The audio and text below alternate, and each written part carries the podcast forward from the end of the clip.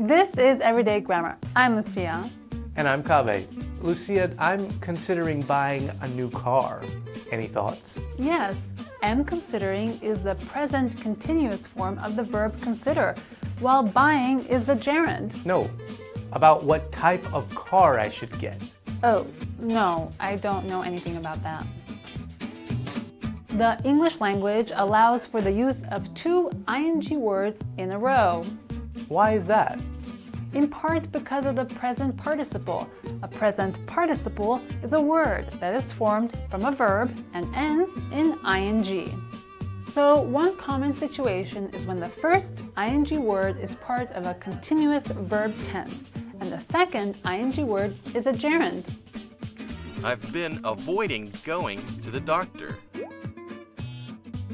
The present participle can act as a gerund, adjective, or part of a verb. When used with the verb to be, it forms continuous tenses. Another situation is what we call go plus gerund. When go is in the continuous verb tense, you will see two ing words together. We're going swimming this weekend. I'm going shopping for new shoes. And another common structure in which two ing words appear together is verb plus adjective.